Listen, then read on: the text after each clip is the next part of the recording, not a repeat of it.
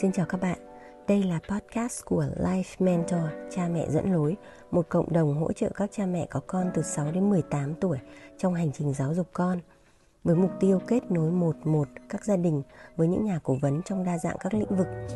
Life Mentor sẽ giúp con hướng nghiệp, xây dựng tư duy, kỹ năng xã hội và các bài học về quản trị cuộc sống chưa được dạy trong nhà trường. Xin mời các cha mẹ lắng nghe. Cha mẹ nên làm gì để giúp con đưa ra những quyết định đúng đắn? Khi một bạn nhỏ bước vào tuổi teen, trẻ có thể có những cái quyết định trông có vẻ ngớ ngẩn kỳ lạ.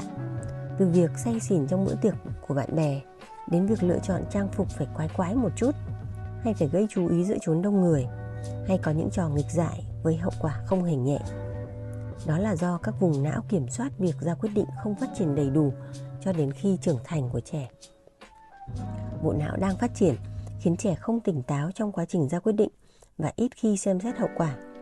Vậy làm thế nào để cha mẹ có thể giúp cho con cái học và áp dụng những kỹ năng đưa ra quyết định tốt?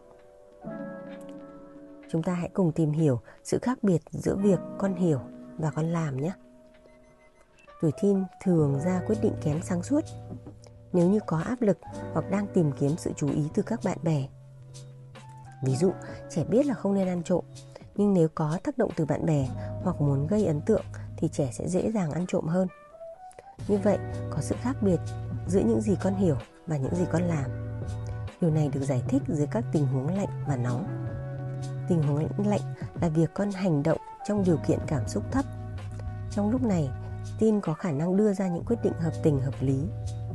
Tình huống nóng là khi con hành động trong điều kiện kích thích cảm xúc cao, cảm thấy phấn khích, lo lắng hoặc buồn bã tình huống nóng khiến cho con dễ quyết định những hành vi mạo hiểm và tìm kiếm cảm giác lạ hơn mà ít khi tự chủ hoặc ít khi cân nhắc đến hậu quả Điều đó lý giải tại sao con có thể thảo luận với cha mẹ về hậu quả tiêu cực liên quan đến việc uống rượu và sử dụng ma túy, rất là thuộc bài, nhưng sau đó con lại hành động ngược lại khi ở với bạn bè.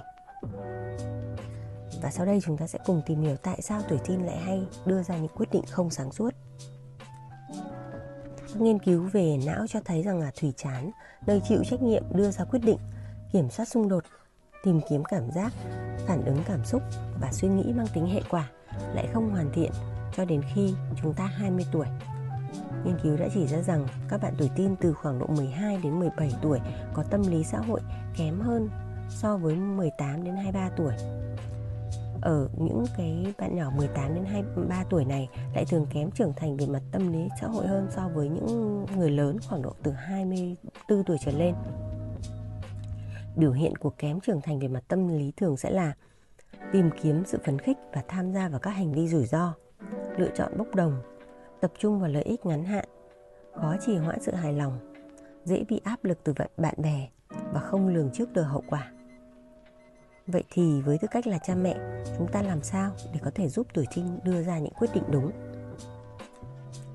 Tuổi teen cần được hướng dẫn để tăng dần khả năng tự chủ và rèn luyện quyết định độc lập.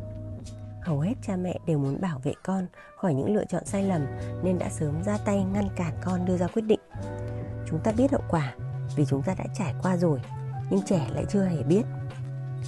Tuy nhiên việc đưa ra quyết định đúng có thể học được có 6 bước chính mà cha mẹ có thể giúp cho con đưa ra quyết định tốt hơn, bao gồm một, biết sắp tới con phải đưa ra quyết định lớn gì và sau đó lắng nghe con, xem con muốn quyết định như thế nào. Ví dụ, sắp tới con muốn tham gia một cuộc đua xe thể thao.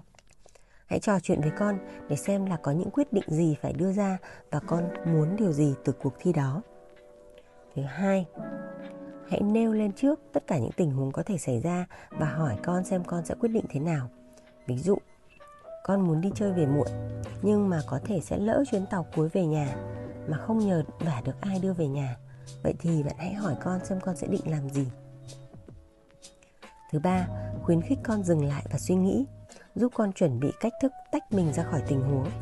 Ví dụ, bị bạn bè gây áp lực phải hút thuốc, con có thể chọn đi vệ sinh này, chọn gọi điện, nhắn tin, ra ngoài uống cốc nước vân vân để con có thêm thời gian cho mình suy nghĩ và thoát khỏi tình huống phải quyết định ngay lập tức dưới áp lực. Thứ tư, cung cấp cho con la bàn ra quyết định. Cùng con học về mô hình ra quyết định và xác định các hậu quả có thể xảy ra với mỗi tình huống để kiểm tra xem một quyết định có phải là tốt hay không. Thứ năm, hãy nhắc nhở con tìm kiếm sự giúp đỡ. Con không phải lựa chọn một mình. Khi cần, con luôn luôn có thể gọi điện cầu cứu ít, ít nhất 5 người thân. Cha mẹ sẵn sàng trò chuyện, giúp con gỡ rối trong những tình huống khó. Thứ sáu, hãy coi sai lầm là một cơ hội học hỏi.